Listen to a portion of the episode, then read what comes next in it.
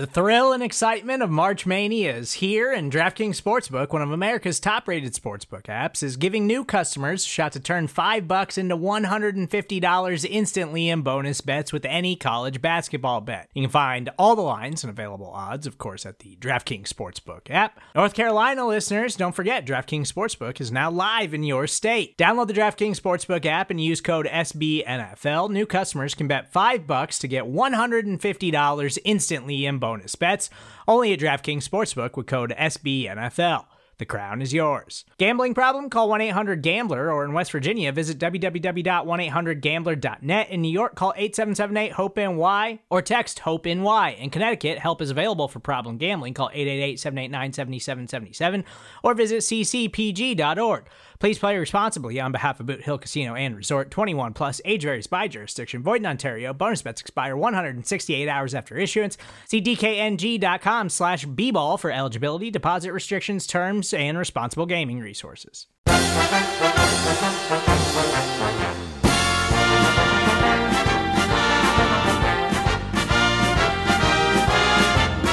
That's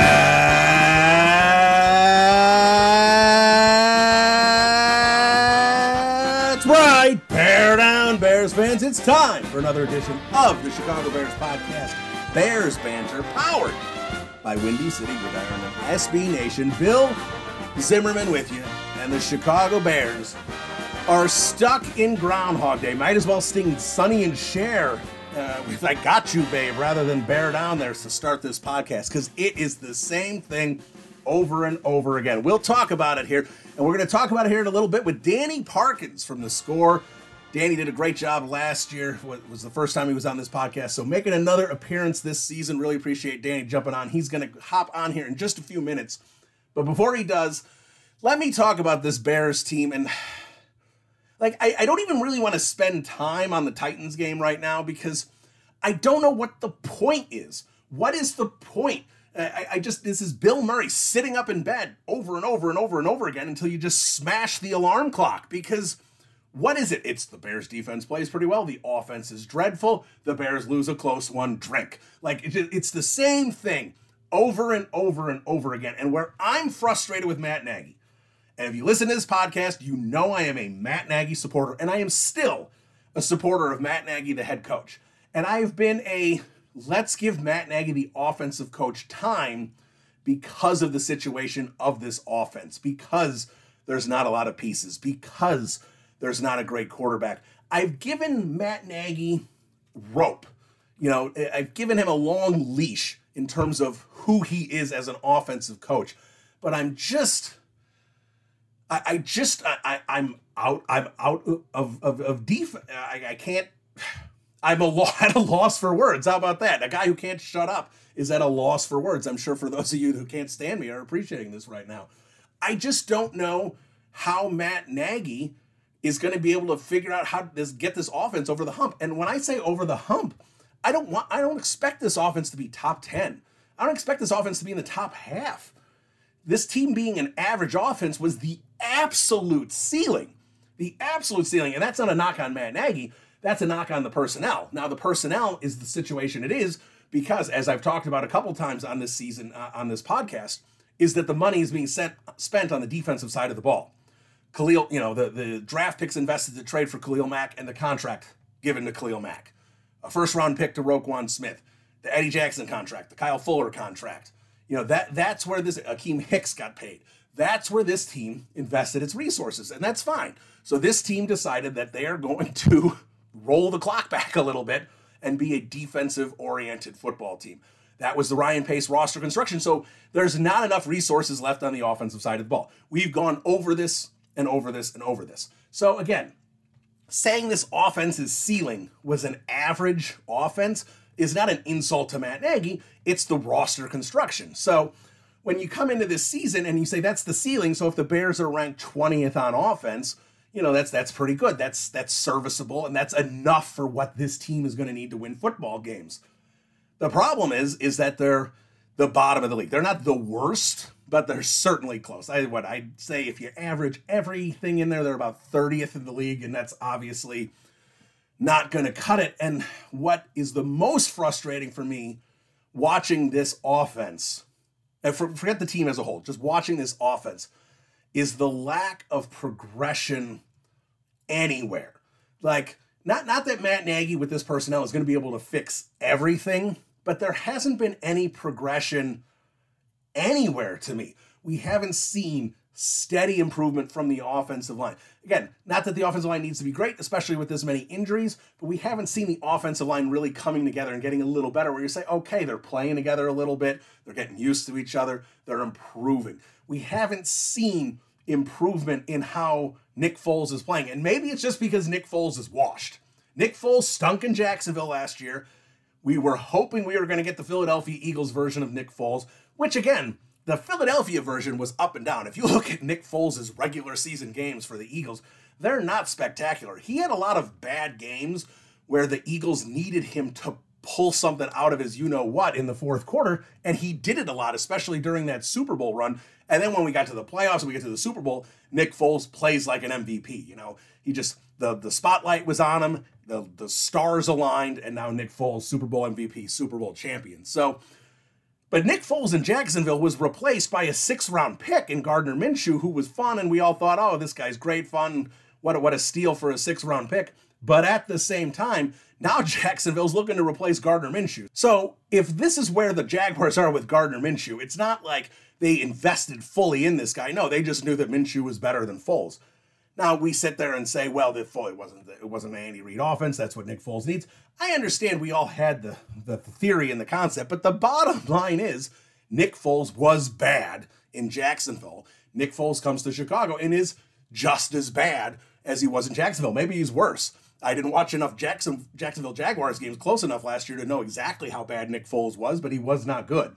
So when we're looking at this offense, what you have is you have a lot of bad players and you have an offensive coach who can't figure out the best way to utilize those players. So I just don't know where this offense can go at this point.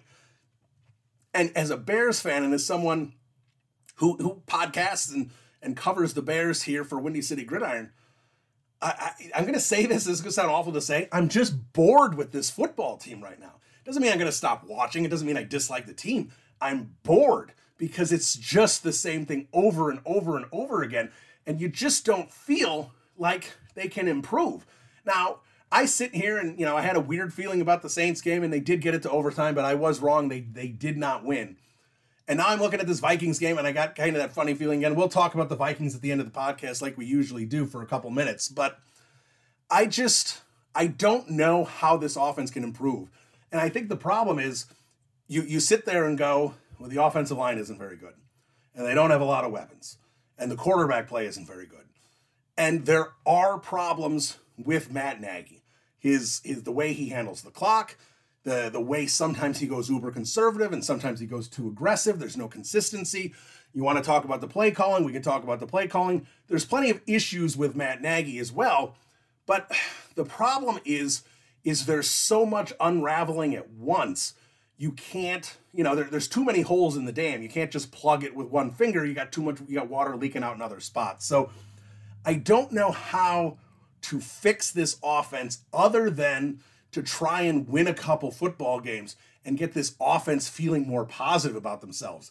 Allen Robinson keeps sending out cryptic tweets and you know the offensive line isn't playing well and and there's just criticism upon criticism upon criticism and it's just I would think now, Matt Nagy does a good job of keeping a positive vibe around Halas Hall and having the guys playing hard, but at some point it has to get a little toxic uh, around a team. And I'm not saying they're snapping at each other, I'm not saying they're blaming each other, but it's hard to keep your head up when everyone on social media says you're terrible, everyone in the media says you're terrible, local and national media alike say you're terrible. You know, at some point you just sit there and look in the mirror and go, "I'm terrible." Like it's it's it's very hard to block out that noise sometimes. And the bear the Bears are at a point, and we've talked about it again. They went all in on this season, and things are, are unraveling right now. They have to put a stop to it. They have to put a stop to it quickly because if this unravels, if it really unravels, and this team ends up, I would say ends up with a losing record. If they're five, if, if they end up eight and eight, that's really disappointing based on where they were at the start of the season. But I don't think that's a complete destruction of the season. It's frustrating based on the fact they were 8 and 8 last year and in essence did not improve despite spending on Robert Quinn, despite bringing in a new quarterback and giving up a fourth round pick for him, despite all the moves they made to try and improve this roster for this season. It's frustrating if they end up 8 and 8 again. But if they really fall apart and just after this great start end up let's say they end up 6 and 10 for the first time I really wonder if Pace and Nagy might be on the hot seat. If that happens, I do not think they're on the hot seat yet. I think maybe for the first time that seat's getting a little warm. Now, I think a lot of Bears, I know a lot of Bears fans think Nagy and Pace have been on the hot seat for a while. I disagree with that. I strongly disagree with that. But I'm just starting to wonder if things unravel at this point, if George McCaskey, Ted Phillips, if that crew is going to sit down and look at what Ryan Pace has done and ask if it's good enough. Because as anyone who may have been listening to this podcast for years, and if you haven't, that's fine. Thank you for listening now. But if you've been listening for years, I gave Ryan Pace a really long leash because when I looked at this Bears roster that he inherited, it was awful. It was really awful, guys. I don't think a lot of people realize how bad it was because they were two years removed from that first Mark Trestman year where it was fun, right? And they, they had a good offense. Now, again, Lovie went 10 and 6 in his last year, and Bears fans seem to kind of want to ignore that Lovie went 10 and 6. Mark Trestman took over, and then I, I, it was 8 and 8. So they got worse with Mark Trestman, but they were fun. Cutler and the offense were scoring points, so Bears fans kind of got into it. And then, of course, the year two with Trestman, it's a disaster. But when you look at that roster that he took over, you say, oh, they had Marshall and they had Bennett and they had Jeffery and they had Forte and they had Cutler. But look at what happened to those players. Brandon Marshall had one good season after he left, one, and he was done. Martellus Bennett was never a, a very good tight end again. He was okay, had some moments for the, the Patriots, but he wasn't great. Done. Forte goes to the Jets. Done. Like the players needed to be replaced. So you have to give Ryan Pace credit that he did make the tough choices early with this team and blew it up. He kept basically Kyle Long, Leno and Fuller were on the hot seat, and O'Donnell, and they kind of made it through. McManis, what is it, five players? I think it's it. Five players that he kept from that original team everyone else. He overturned the entire roster. You cannot do that in just a couple of a couple of seasons. It takes a long time to overturn a roster and have enough talent to win. And that's where I think Bears fans have not given Ryan Pace enough credit. And just oh, well, they've been they were terrible his first couple three years because of the roster he inherited. I guarantee you, he did not go in to that interview when he got hired and tell George McCaskey and Ernie Accorsi that he was going to turn this team around in a year. I guarantee you, he put together a detailed plan that was several years in the making on how to improve this this team. And again, look at the roster the Bears had and tell me who they got rid of that went on to great things. Alshon Jeffery was good enough for Philadelphia, helped them win a Super Bowl. He does get credit for that. They gave Jeffery a big contract. Ask Eagles fans if they think Alshon Jeffery has earned that big contract. He hasn't been on the field, he hasn't done much. Again, first year with the Eagles, he did something. They paid him, it fell apart. So again, who Ryan Pace got rid of, some guys he got rid of one season too early, but as Bill Belichick says, better to get rid of him one season too early than one season too late. So Ryan Pace, I don't have a problem with how long it took him to build a competitive team. It needed to happen. He needed to build through the draft. He needed to do some aggressive drafting and, and, and, and you know certain things. A lot of those free agents, oh, well, those free agents didn't pan out. Those were bargain basement free agent signings early on. They weren't investing mega dollars because they weren't at a position yet to invest in free agency. And when they finally felt they were on the cusp, they had the coach they wanted, they thought they had the quarterback, or you know, everything was kind of coming together. Again, they didn't have the quarterback. They thought they had the quarterback. Then they went out and went after Allen Robinson and Trey Burton and, and, and Taylor Gabriel and had the big off season. And overall, once he started spending on those players, the free agency, when you look at it as a whole, to me, is a lot better than people give him credit for. People are sitting there still criticizing Ryan Pace for moves he made five, six years ago. Those aren't the moves that matter. The moves that matter are the moves he's making now, because that was the that was the competitive team that he was trying to field. That was the, what he was building for for the first three years of this franchise that he was that he was working with with John Fox. So I don't have a problem with the time it took Ryan Pace to put this team together. But right now, Ryan Pace does deserve criticism for all the credit I give him for the defensive side of the football. He has to get criticism for the offensive side of the football. And yes, Matt Nagy, I'm sure, had plenty of input on the offensive players he wanted. But David Montgomery does not have an NFL burst. He could be a pretty good running back, but he's not going to be an elite running back. I don't see it. I understand he's behind a bad offensive line. That certainly doesn't help, but I don't see it with David Montgomery. Anthony Miller, time to big time questions on Anthony Miller. It's way too early on Cole Kmet, but the bottom line is the Bears' top draft pick this year has accomplished nothing on the field. Basically, nothing for the first half of the season. So that's a problem.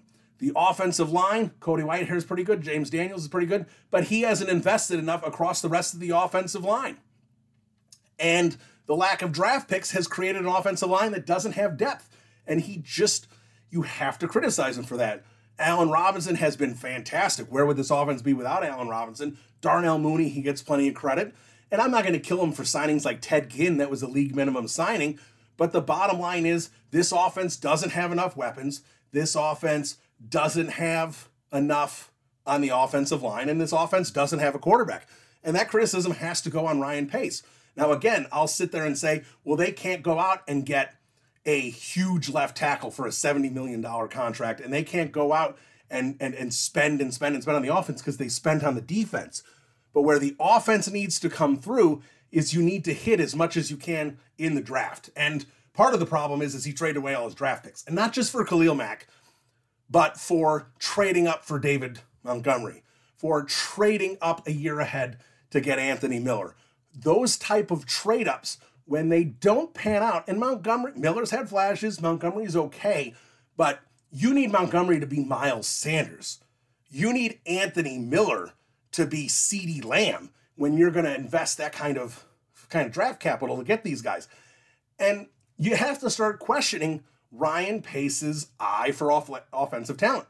You can support his eye for defensive talent. Jaylon Johnson, again, we, we see, you know, you know, the list goes on and on for the defensive players he's pl- plucked out of the draft. He's done a fantastic job there, but he just hasn't plucked enough talent out of the offensive side of the football through the draft, and he doesn't have enough money to fix it in free agency. So they're going to go get Germain Ifedi as a, as a league minimum guy to try and fix an offensive line that stinks.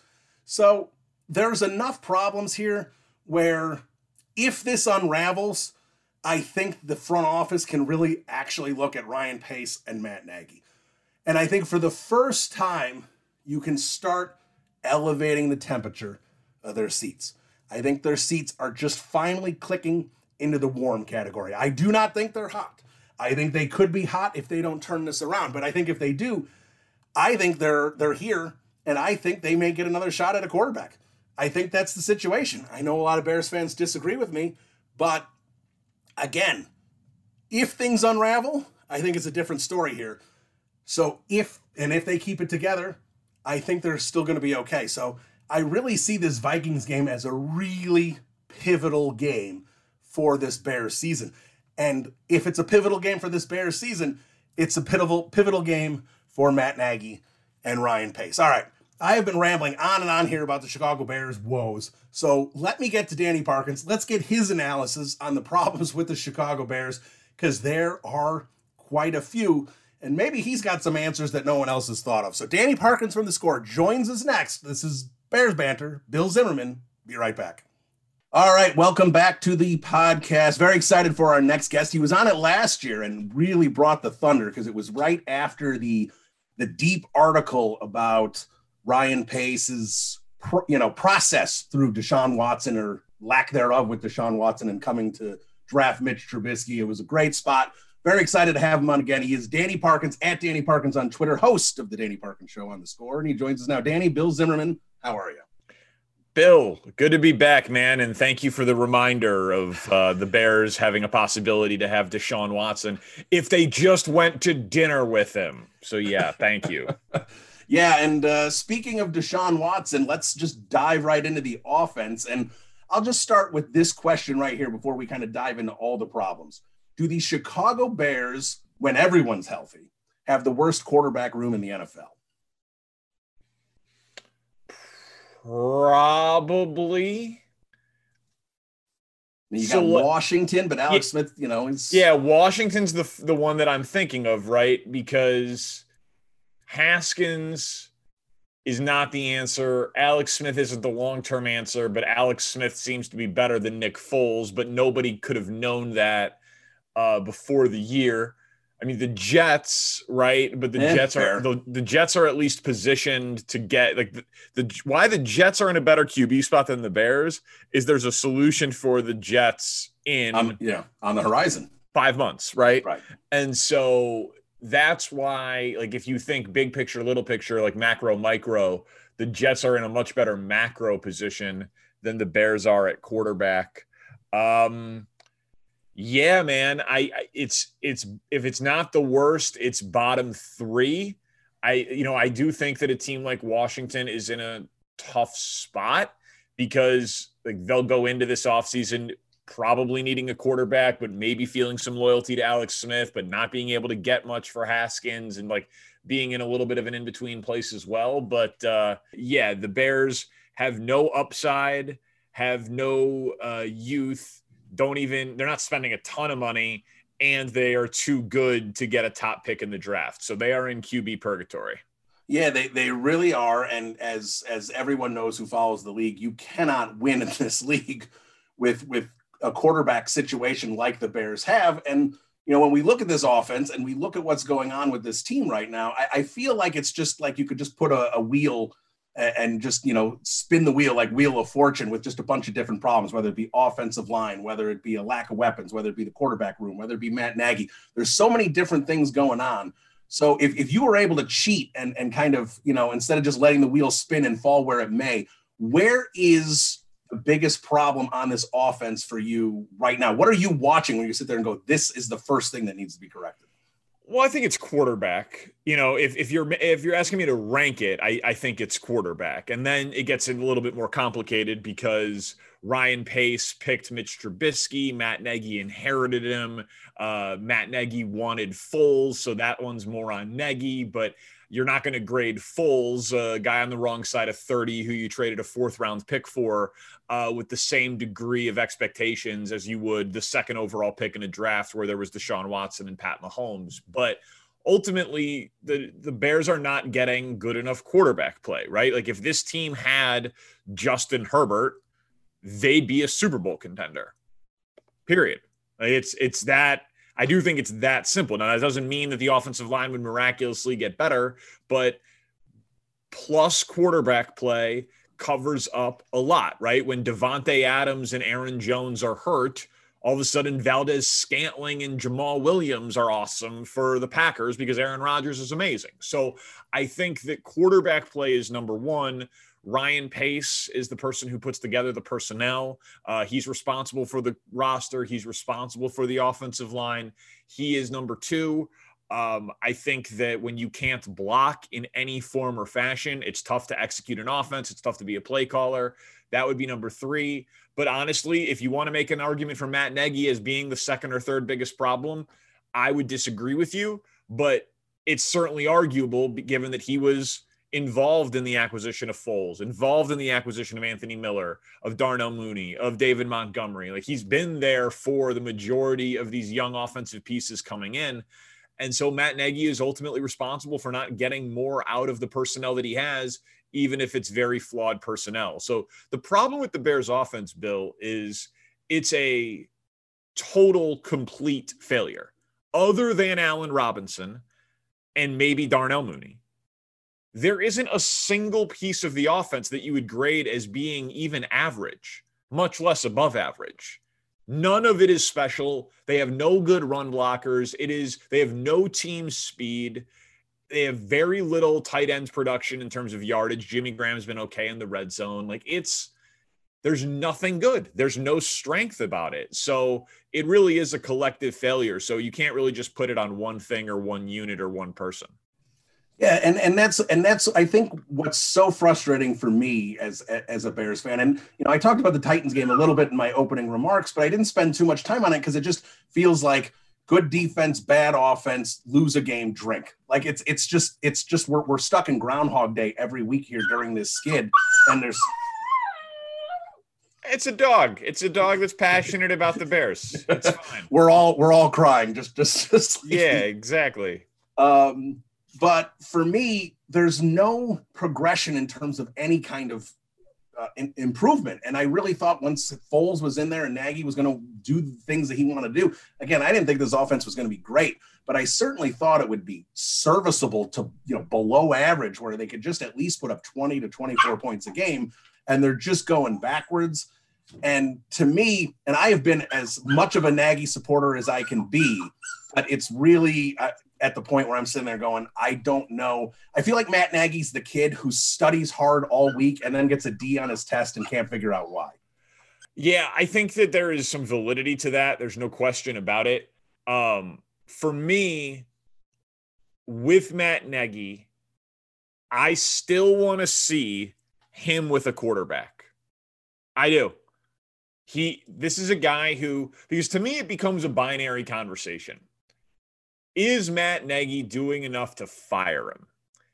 And if you think that you should fire him, you got to fire Pace, you got to tear the whole thing down, and you got to start over. And I think, given how young quarterbacks are succeeding earlier than ever, and how good this defense is, and the realities that they don't have a lot of cap space to start over, and the cap's going down, I think with two years left on Nagy's deal, he's going to be here this offseason. And I think he deserves to be here this offseason. And if you fire him and you fire the coaches and you fire the general manager, you'll get someone to be the coach. Like there's only 32 of these jobs, but are you really going to get the best assistant coaches, the best coach, the best general manager when you fire an executive of the year and you fire a coach of the year and you fire someone who hasn't had a losing record and you fire people with 2 years left on their deal? I would say no. Like stability does matter in the NFL. So Matt Nagy is failing this test. He absolutely looks like a man who doesn't have answers. But I want to see hey, you were there when Brett Veach and Andy Reid and yourself were involved in trading up from 27 to 10 to take Pat Mahomes. You were able, you were there when they started to groom this guy. What can you do when you get to pick your quarterback in the draft? And so to me, that's where this is going. But there's no solution. The rest of this year, the Vikings game, the Jaguars game, the Texans game, the Lions game, the Packers games, like it's not going to get better. There might be a game where it's better. There might be a week or two where it's better. There might be stretches where it's better, but it is so broken right now that it's very clear Matt Nagy can't fix it. Foles can't fix it. Nothing is going to fix this particular collection of talent in 2020. They might make the playoffs, by the way. Like they couldn't make the playoffs with nine wins and be a seven seed and lose in the first round. But in terms of like fixing the offense, it's it's too broken for it to happen in season. Yeah, I look, I, I'm with you, and I really I didn't think they'd be here. And, and that's the thing is you, you see some people saying, well, who who's going to be able to do anything behind this offensive line, especially with as poor as they were playing. Now you have Daniels out for the year. Now you have Massie on the IR. I mean, we we we we've seen exactly how this has progressed. Whitehair, you know, out. You know, we we see it get worse, but at the same time, we've still managed to see offenses score some points with third string quarterbacks, with three or four backup offensive linemen. There's been some success, and there hasn't been here. Now, what the, the the problem is, you know, obviously I can't figure it out. Nagy can't. If Nagy can't figure it out, I'm certainly not going to be able to figure it out. So let's do the play calling because that's obviously something that's been a little bit more of a hot commodity the last couple weeks. You bring in Matt Nagy as an offensive mind, as an offensive play caller, and he's he's going to be the motivator, but he's going to be the offensive guy. And now I know he said he wouldn't announce it publicly, but if you give play calling to, to Bill Lazor, I assume that's who it would be because Flip hasn't had that much success when he's been play been, been the play caller in the past on other teams. I mean, if there is an improvement, and and you sit there and go, is it the play calling from Matt Nagy? At that point, if you're the brass of the Chicago Bears, do you really start to re-examine who Matt Nagy is? And again, that's a big if because I don't know if there would be any improvement. First of all, I don't think there would be. Uh, also, Andy Reid has given up play calling before for stretches. Now, part of it has been to get, you know, Doug Pederson experience before he took the Eagles job and Matt Nagy experience before he gets the Bears job and all of that. But Matt Nagy took over because they were slumping in 2017 uh, for for the Chiefs, and so like now Andy Reid's obviously got a bunch of skins on the wall and is totally secure in himself and is going to the Hall of Fame. So it's different for him to give it up and admit, hey, I'm struggling. Let's get a different eye in here. But I remember that 2017 season when Nagy was the play caller for the last five games and then the Chiefs game against the Titans. Andy Reid still had the headset on. He still had the play sheet. He was still covering his mouth. Like the play calls were still going through him. He had veto power and all of that stuff. So, like, even if Matt Nagy gives it up, it's always collaborative Sometimes they call two plays into the huddle and then Nick Foles makes a decision at the line. Sometimes Nick Foles makes his own play call. There's other people on that headset. So I personally think the play calling thing has been overstated. Um, not that it doesn't matter because it does. And he's clearly not Kyle Shanahan and he's clearly not Sean McVay, right? Like Matt Nagy's got a ways to go in that department. I absolutely believe the Bears offense would be smoother, better. Uh, the play calling would be more successful if one of those two guys or Andy Reid or, Reid or someone like that was calling the plays and everything else was the same. But I don't believe it would be a magic elixir. Second part of what you're talking about is like if he's not calling the plays, where is the value of Matt Nagy? And I actually think he's fine there. The players love him. They don't quit in games. He handles crisis situations well. And I mean, John Harbaugh is a CEO, doesn't call plays. Mike Tomlin's a CEO, doesn't call plays. Pete Carroll's a CEO, doesn't call plays. Like about 19 of 32 coaches in the NFL either call the offensive plays or the defensive plays. But that leaves 13 guys who don't.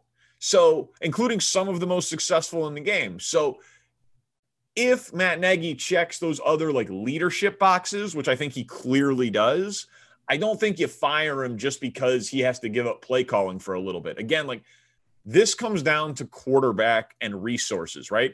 They spend top six money in the NFL on the defensive side of the ball. Three of their four most uh, four most expensive cap hits this year are defensive players. They have injuries on the offensive line. They have bad quarterback play. It, we shouldn't be shocked. They, they don't have a first round pick on their offensive line.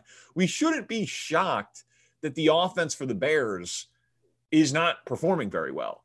Now, Nagy owns a huge percentage of that blame. I'm not absolving him of his sins, but this is not as if um, they have first round picks on the line, a first round pick at quarterback, multiple high priced receivers. They're spending 60% of their cap on the offensive side of the ball. That's not what this is. Like this is this is a team where we were hoping they would be league average offensively based on the personnel and if everything went right. And they're bottom five because nothing's gone right and it's broken and they've had some injuries. Yeah, and I I'm with you 100%, and that's been my argument when I've been engaging with people, whether it be on Twitter or on Windy City Gridiron, wherever it might be. Is Matt Nagy the head coach? I am a, a full supporter of, you know, and and for all the reasons you listed, Matt Nagy, the offensive coach. There's where we can have some conversations because there there are things that that are that are obviously missing. And I agree, the talent isn't on that side of the ball. And and that's another thing I've brought up on this podcast is this team is spending money. Ryan Pace and, and Ted Phillips and, and the front office is spending money on the defensive side of the ball. So the offense is not going to be a top 10 offense because the talent's simply not there.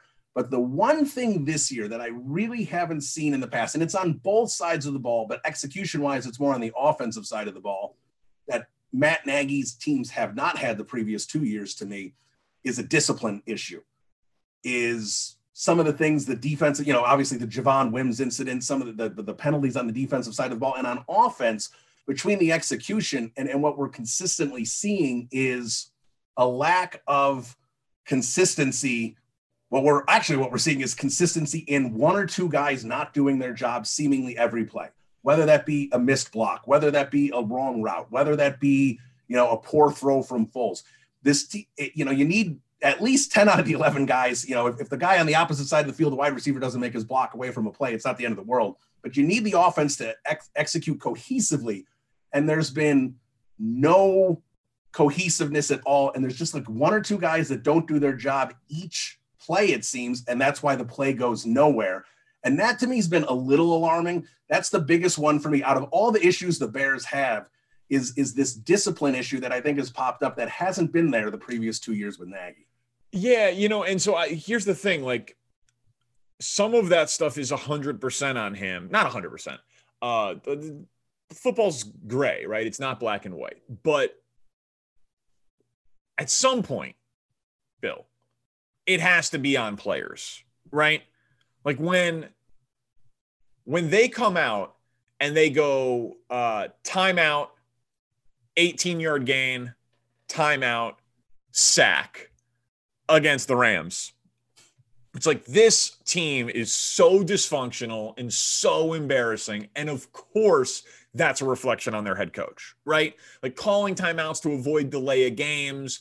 Uh, they try to force flow, get a first down. Okay, we're going to go hurry up. Half the team doesn't know it's hurry up. Half the team knows that it is. Have to call a timeout to avoid delay of game. Like, obviously, Matt Nagy has to wear plenty of the responsibility for that.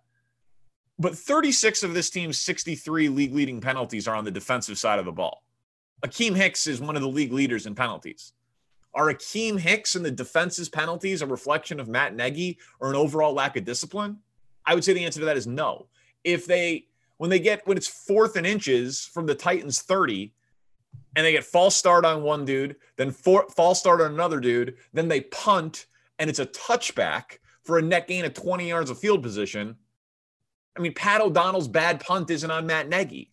Arlington Hambright was on the practice squad, right? Germain Ifedi sucks. Ask any Seahawk fan. Like that, that's not on Matt Nagy. Uh, David Montgomery fumbling, not on Matt Nagy. Nick Foles throwing interceptions off his back feet, not on Matt Nagy. Javon Wims punching a dude after sitting on the bench and festering on it for 11 minutes when Mike Furrey, the receiver coach, told him, don't engage in number 22's trash talk. He's trying That's to get under your skin. remarkable that that Right, came but- out when Furrey said that. Yeah, but but not not on Matt Nagy. And like at some point, we have to hold players accountable for failure, right? Fourth and fourth and one, dive play to David Montgomery. Germain Ifedi whiffs a block.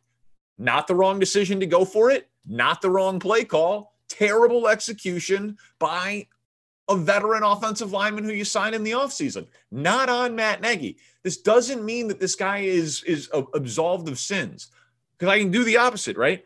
Nick Foles not being better than he is on Matt Nagy. The dysfunction, like uh, the look, the the flow, the slow developing handoffs, the burning of timeouts to avoid delay of games, uh, not going for two, down eight when you score a touchdown, late in games, a clear analytical decision, uh, kicking field goals from the five yard line, down 17 in the second half of games. There are plenty of things that are on Matt Nagy. Play calls being strung together at random, a lack of creativity that we saw in 2018. Plenty of things to be put on Matt Nagy.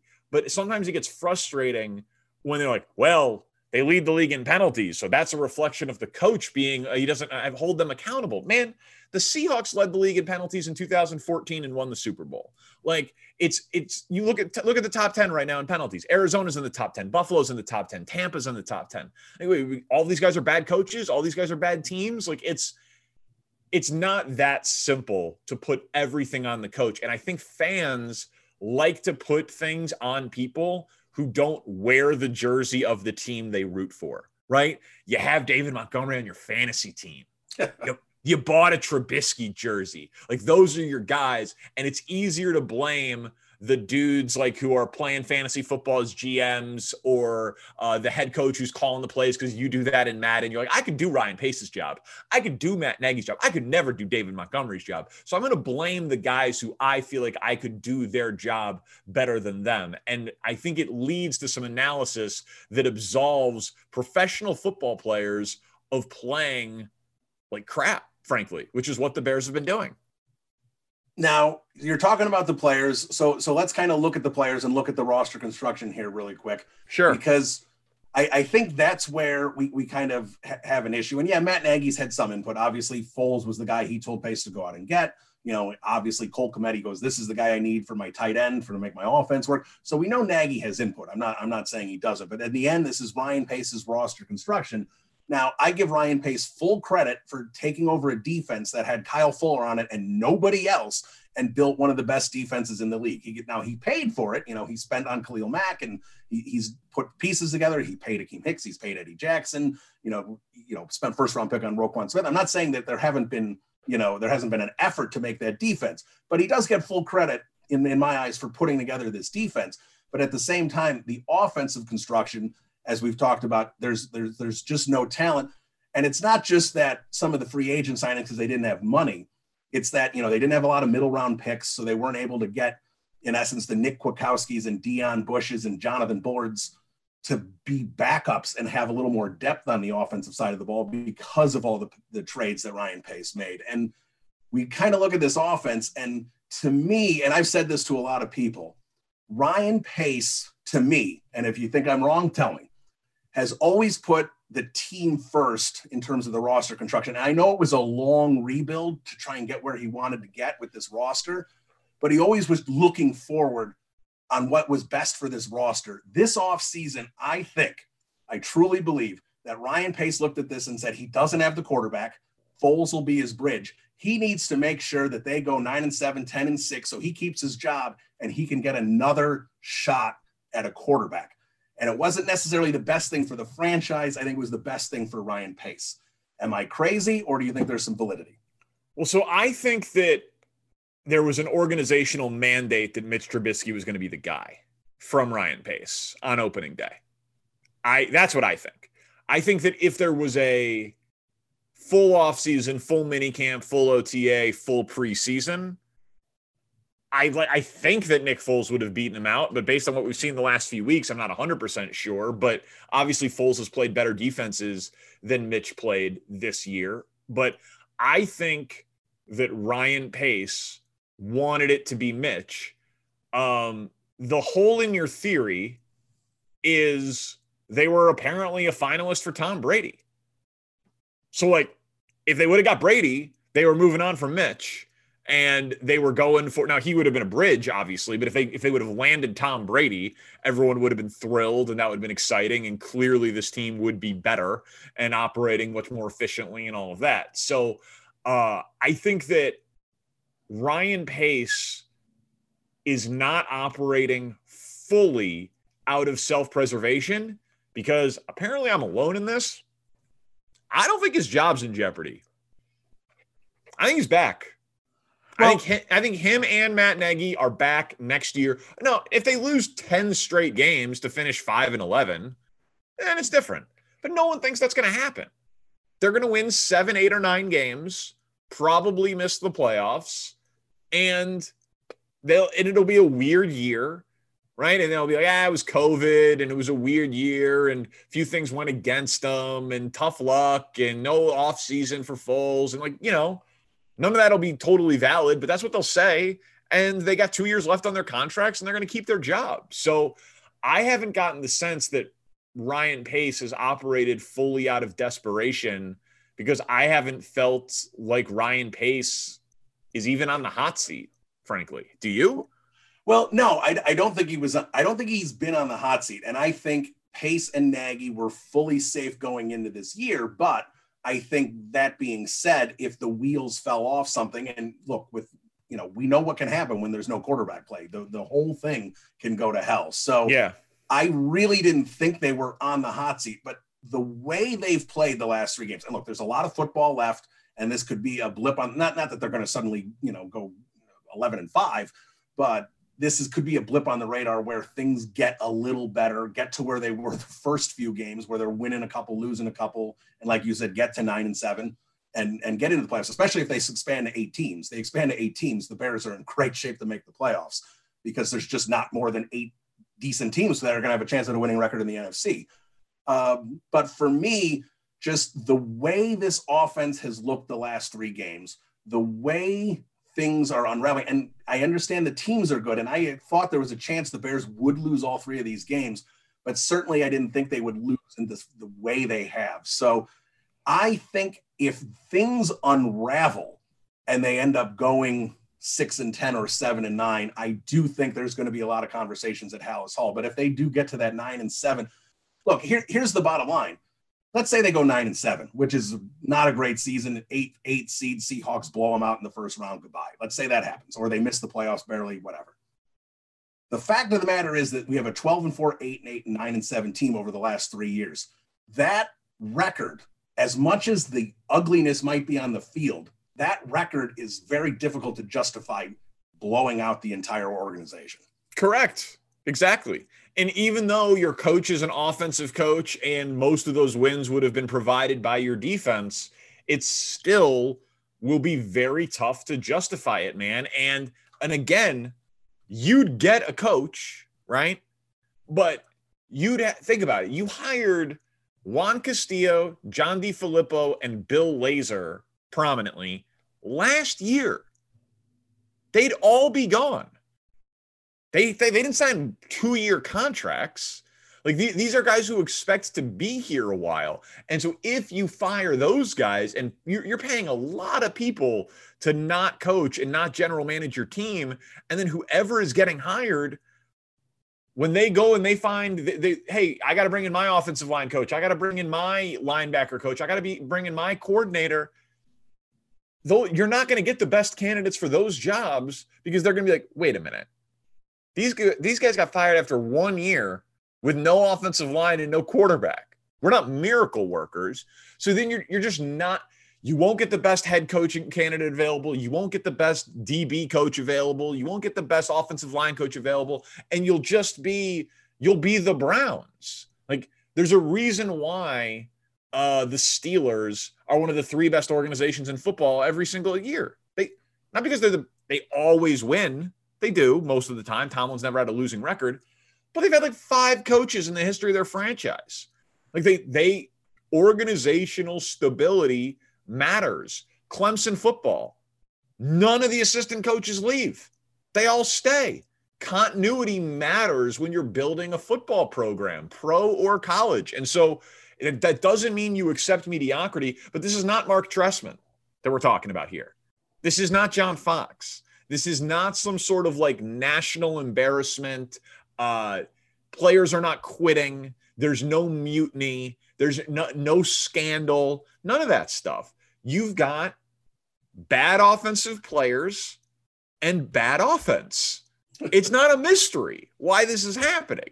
So spend some money on your offense, figure out a way, right? Like giving two years and $30 million, I know it was five for 70, but it's in effect, in effect two years, $30 million. Giving that money to Robert Quinn looks ridiculous right now. Looks terrible. Given how bad he's been and how bad the offense is.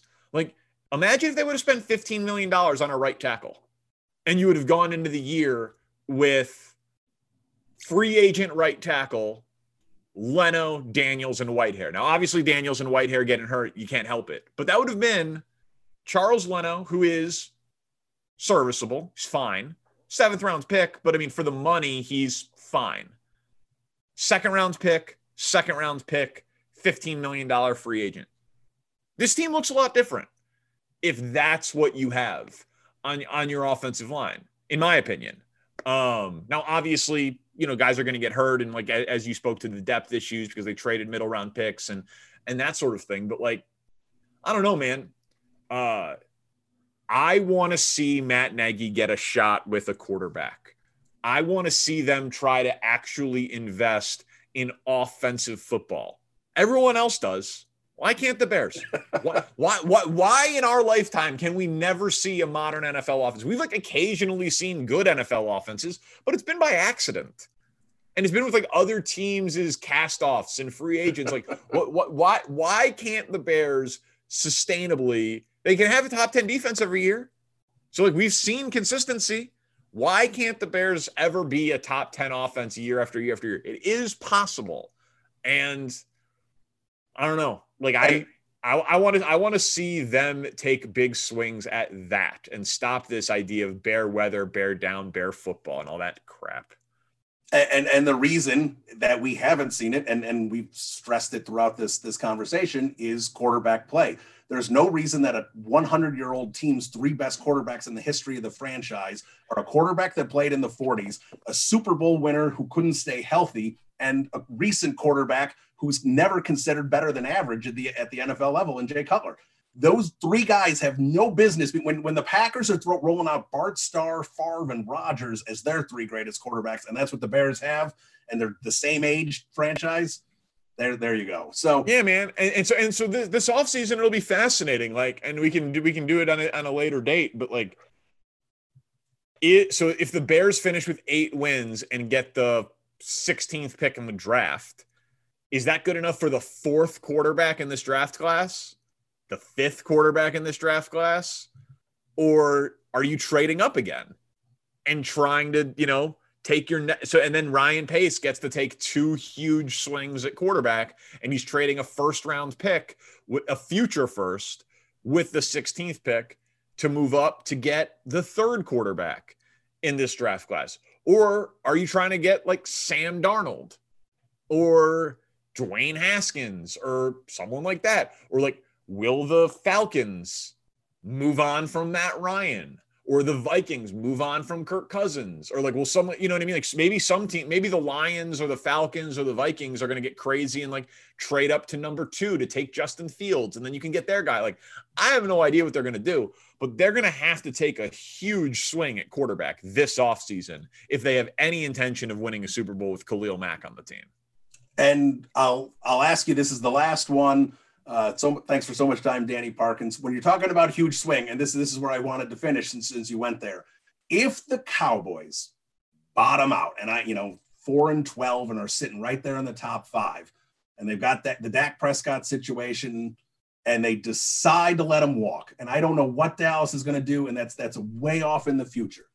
Would you take a huge swing? And I, that means mega dollars for Dak Prescott. Would you go for that off an injury? And then you could invest that first round pick if you don't have to trade for him on offensive line, maybe second, third round pick too. Is that something that interests you, or would you rather see a lesser swing on, on a Matt Ryan type, or you know, like you said, Kirk Cousins? Oh, like, well, where, where is is Dak? If Dak is available, would you say the Bears have to go all in and make this happen? I mean, listen, I before during last year, I would have said, and I still think that Dak was a product of what they had around him. I thought that Dak Prescott was the poker player who got dealt pocket kings or pocket aces every hand. Like Tyron Smith, uh, Travis Frederick, Zack Martin, La'el Collins on his offensive line. It's the best offensive line in the last 15 years in the NFL. Sure. Uh, Zeke Elliott, Amari Cooper, CeeDee Lamb, Michael Gallup, Jason Witten, Dez Bryant. Like this dude has been offensive coach, continuity, even if you didn't like Jason Garrett, like same system. He had every possible advantage. And until last year, his stats were always the exact same 23 touchdowns, six interceptions, 3,500 yards. Super pedestrian, but he never missed a game. But then he had a big year and he's young. He's a great leader. He's got upside so yeah, you'd take the swing. I'd have I'd I'd be I'd be scared of it, but it's like if uh if at least in that scenario, you would hope you'd have your QB of the future and your QB of the now. And like, would I rather them trade up into the top five and take a QB? Yes, I would. Because I think the most valuable thing you can have in sports is a great quarterback on a rookie deal. But would I, you said Matt Ryan or Dak Prescott? Yeah, I'd rather have Dak Prescott. The problem is, man, they got no cap space. They, might, not have enough, yeah. they might not have enough cap space to franchise tag Allen Robinson, much less give Dak Prescott $35 million a year. So they have, they have no cap space and the cap's going down. So, you know, I I think that's a pipe dream, what you're talking about. Uh, but if you could just say like push a button and Dak Prescott's the quarterback of the Bears, but you have to commit to him for four years, yeah, I'd commit to him. Yeah, and that's that's where it is for me because look, Ryan Pace, this is his last. If he gets to swing at the quarterback, it's the last one. So swing big because that's your last chance to keep this job. Because if he if he if he you know Nick Foles his way through the next three years, he's not going to have a job very long. So there he is, Danny Parkins. Thanks so much, Danny. Really appreciate so much time. And uh, thanks for sticking with it, guys. We had a technical snafu that no one knows about. Oh, no, it's not a problem. And, uh, you know, tell your dog to cheer up. Better days are ahead for the Bears in like the year 2030 or so, which in dog years is right around the corner. Yeah, well, we put him to sleep. So not, not, not literally. We, he fell asleep listening to Oh. I was going to say, wow, it took a yeah, dark turn. Yeah, not, not, not that harsh. Danny, thanks Bears so offense all over again. we'll talk to you soon. Thanks. See you, buddy. All right, there he is, Danny Parkins. What a, what a great spot there. Danny Danny's got tons of opinions and and he's look, he he, he kind of pulled me back off the ledge a little bit on Matt Nagy because if, if you heard those initial thoughts, you know I've been a supporter of Matt Nagy. I've pissed off people with my support of Matt Nagy, but I was starting to sit there going, I got I just don't know what's going on with this offense. He's got to be able to do something with this offense. Again, not a lot, but something more than, than, than what's happening because – to me, that Titans game just felt a lot like the Saints game from last year with Trubisky, where they only lost, you know, they only lost by a touchdown. And Foles' numbers look great, but it was awful. You know, it was just, it was, it was an awful performance. That Saints performance was awful, and then you go back and go, wow, that was the Saints awful. And you look at the stats, go, oh, Trubisky was pretty good. It's because he racked up 150 yards or whatever it was in the fourth quarter. So I'm just, I don't know what's going on with this offense in terms of how bad it's gotten. Like I said, it shouldn't be good but I do think it should be a little better than this. they should not be in the bottom two and three in every offensive category, but they are. And and Danny said it there. He doesn't think it's going to get any better. I have hope it can get a little better. Like you know, can this offense be in the top twenty five? Top twenty five out of thirty two teams. I I don't know if they can do that. They can win nine, ten games and potentially get in the playoffs, but they really need to turn this thing around this week. They have an opportunity. The Vikings are playing better. For whatever the reason, this Bears defense has had Dalvin Cook's number. Dalvin Cook is what has made this offense go for the Vikings all season long. When he's bottled up, the Vikings are bottled up. So if the Bears continue to do that, and they did a great job against Derrick Henry, if you listen to this podcast, you know I was really concerned about what Derrick Henry could do to this defense because the defense's run run defense has not been as strong this year. They did a great job bottling. They did a great job bottling up this entire Titans offense, Tannehill and and, and Henry. It just the, the Bears offense could not move the football and just hung, you know, the defense was hung out to dry yet yet again. So for me, this Vikings game is critical. This Vikings game, Matt Nagy this week better be telling his team, basically, this is your Super Bowl right now. We we fall to five and five, a four game skid. We are gonna, you know, that that's when the wheels start falling off. You win this game, you, you get a, a, win under your belt, you stabilize things a little bit, get the team feeling better. You know, winning creates positive energy, and positive energy in the NFL goes a long way. Look at 2018 with the Bears. That was that was a team riding a groove for 16 games. So it's important, it's imperative. I think that the Bears win this game. This is the most important game on the schedule out of out of this point at, at this point of the season. It's a must win, it's a critical win. And I'm going to just say it. I think the Bears are going to win this game. I know I said they were going to win the Saints game, but hey, it did go to overtime. I was close on that one. I think the Bears are going to pull this off. I think the offense is going to look a little better because I think the secondary of the Vikings is going to allow some separation. And Foles, if there's some separation, is going to be able to hit some receivers. He's going to throw some errant passes because that's what Nick Foles does. But I think he's going to be able to hit some receivers and, and we're going to have a little more success on the offense. I don't really have a real reason why because of wow it's looked, but the Vikings, I, I just think the Bears can match up well enough against that team, and I think they can pull this one off. So I'm going to even say the Bears are going to score in the 20s. Like they're, they're going to actually have some points on the board. I'm going to say this one is going to be 24 to 13. How about that? 24 to 13. A comfortable Chicago Bears win against the Vikings. Matt Nagy puts his undefeated Minnesota record on the line and keeps it, goes to 5 and 0 against Minnesota. So we'll see if I'm right next week. Bear down, everybody. Hopefully, we're not in for a long second half of the season. Hopefully, they turn puppy. We'll talk to you soon. Adios.